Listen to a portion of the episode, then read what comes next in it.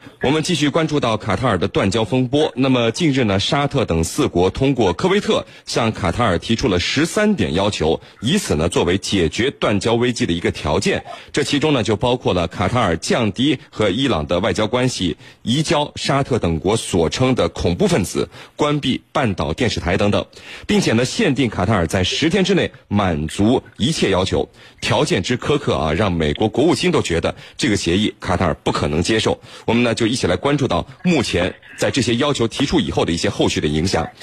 呃，陈明，我们首先看到就是沙特等四国提出的这份协议里提到了两个国家，一个是伊朗，一个是土耳其。那么对伊朗呢，只是说减少外交联系；那么对土耳其，则是要求关闭他在卡塔尔的军事基地。而土耳其总统埃尔多安是直接回应说，土耳其军队不会从卡塔尔撤离。那么为什么沙特？把之前没有提到过的土耳其给牵扯进来了。这个土耳其军队的存在，对于卡塔尔或者说沙特等国来说，现在是不是很重要呢？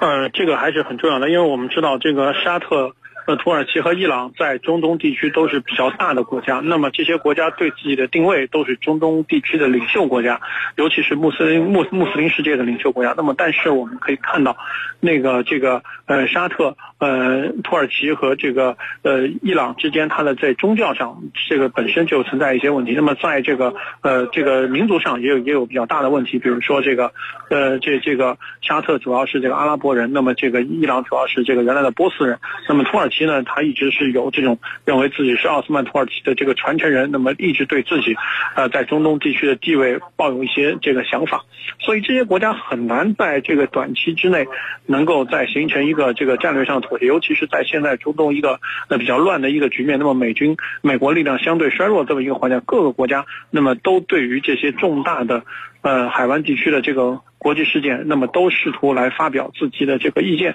那么来试图施加自己的影响，扩大自己在这个区域的这个影响力。那么我们可以看到，无论是这个也门的问题，还是在这个叙利亚的问题，还是在之前这个伊拉克的一些问题，那么伊朗一直试图发出自己的声音。那么所以说，在这个问题中提到了伊朗，那么之土耳其在埃尔多安。这个最近这几年，由于它的经济这几年比较好，土耳其的经济比较好，那么所以说它在这个整个这个呃中东问题上的话语权急剧的上升，那么再加上最近又有库尔德人这个问题摆在这儿，所以说呃对于土耳其来讲，他也是希望未雨绸缪，把一些问题控制住，尤其是对于这个海湾国家施加一些影响力，便于他未来好解决这个库尔德问题，因为从目前来讲。库尔德问题有可能会成为呃影响整个这个中东地区局势的一个新的一个重大的事件，所以在这个时候，那么土耳其还是希望能够在外部。呃，营造一个相对有利于自己的环境，那么有利于未来来解决这个问题，是您。嗯，那么陈教授啊，其实从之前的各方表现来看，卡塔尔是想把这个断交问题给解决的，又是买美国的军火，又是请科威特等国帮忙斡旋啊。呃，卡塔尔是因为自己理亏，所以才显得不那么强硬吗？嗯，这次的要求提出来以后，呃，您觉得卡塔尔接下来会做什么样的选择呢？那么我们可以看出来，卡塔尔的反应啊，就是说是明确的拒绝的，因为你这个四个国家提出的十三项条件是非常非常苛刻的，如果卡塔尔接受了，那等于他里子面子全部失去，所以呢，他这次的表态，我觉得是非常清晰的，就是你这个条件非常苛刻，你得重新啊审议，如果说你不收回啊，你这些条件不收回，那我也准备。跟你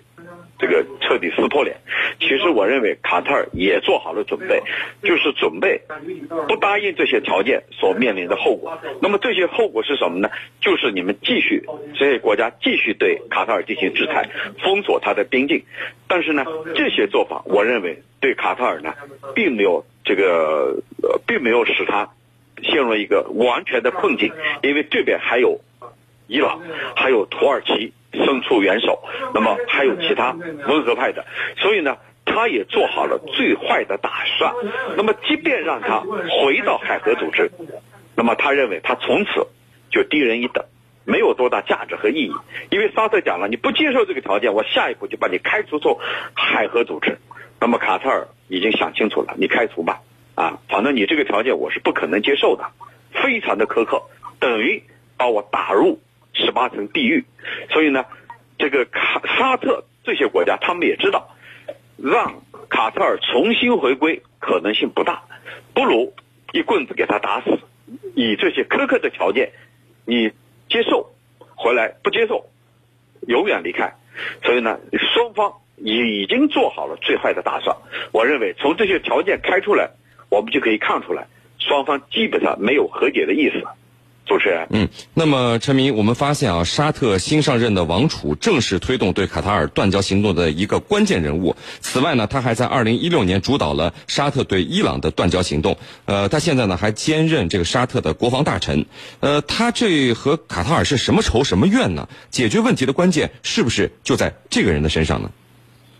呃，我觉得这还是这个有有一定道理的这个这个观点，因为我们知道这是一个比较啊年轻的这么一个王储，那么他是现在国王的儿子，那么呃这个实际上是沙特从这个伊本沙特国王的第一代移交到第二代了，呃现现在的国王是第二代，这个是这个伊本沙特这个国王的这个一个比较小的一个儿子。那么岁数，但是现在已经是这个快八十岁了。那么目前还有说法说，现在的国王呃萨勒曼大概有一些比较严重的老年痴呆。那么所以说，呃，怎么样从把这个权利从日本沙特的第二代子孙移交到第三代，那么这是一个非常重要的问题。那么从目前来讲，如果这个这个第三代这个，尤其是现在这个新的王储这个小萨勒曼。那么还是对伊朗的一些这个明确的态度，还是表明了。那么沙特还是希望借助自己跟美国的友好关系，那么借助自己在国际原油市场上的地位，来想获得一个啊中东地区的一个主导权啊。就像我刚刚说的，那么伊朗和沙特一直在这个呃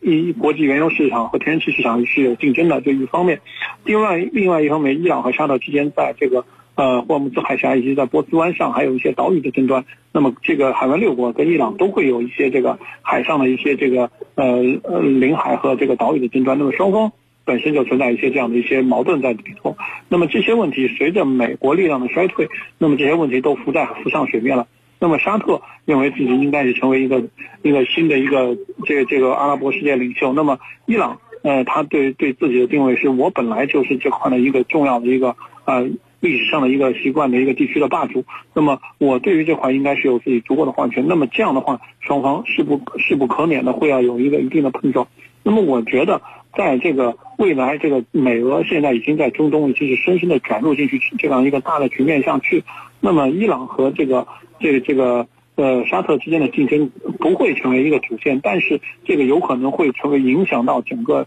这个中东局势的一个重要的一个变数。那么，因为我们知道还有土耳其在后头，还有这个库尔德人问题，还有叙利亚的重建问题，还有伊拉克的内部的一些问题等等，这些问题都有可能会啊成为整个中中东大火药桶的一个新的新的变局。所以，我觉得这个新现在的这个沙特这个王储现在这么激进的把自己的态度表明出来，也许对于未来的这个整个中东的局势会是一个不稳定的因素。嗯，我们看到有网友问啊，卡塔尔多向美国购买了一百二十亿美元的军火，以获得美国的帮助。但是看来这个协议的内容好像美国并没有起什么作用。那么程教授，美国是没起作用，还是不想起到什么作用呢？嗯，我们居民朋友们可能出于一种呃善意，认为呢，美国起的作用就是把中东局势给稳定下来，比如说。通过这个这个出售军火给卡塔尔，然后呢动员沙特不要再对卡塔尔打压了，让他们和平相处，让他重新回归海合组织。那么我们居民朋友们如果有这样的想法，一定是非常善良的、善意的。但是美国人最不希望看到这样的结果，为什么呢？他所希望的是局势要混乱，同时可控。怎么可控？他可操控。为什么要混乱？因为混乱了，才有利于他的军火进一步推销出去。我们从美国的发迹史当中，我们可以看出来，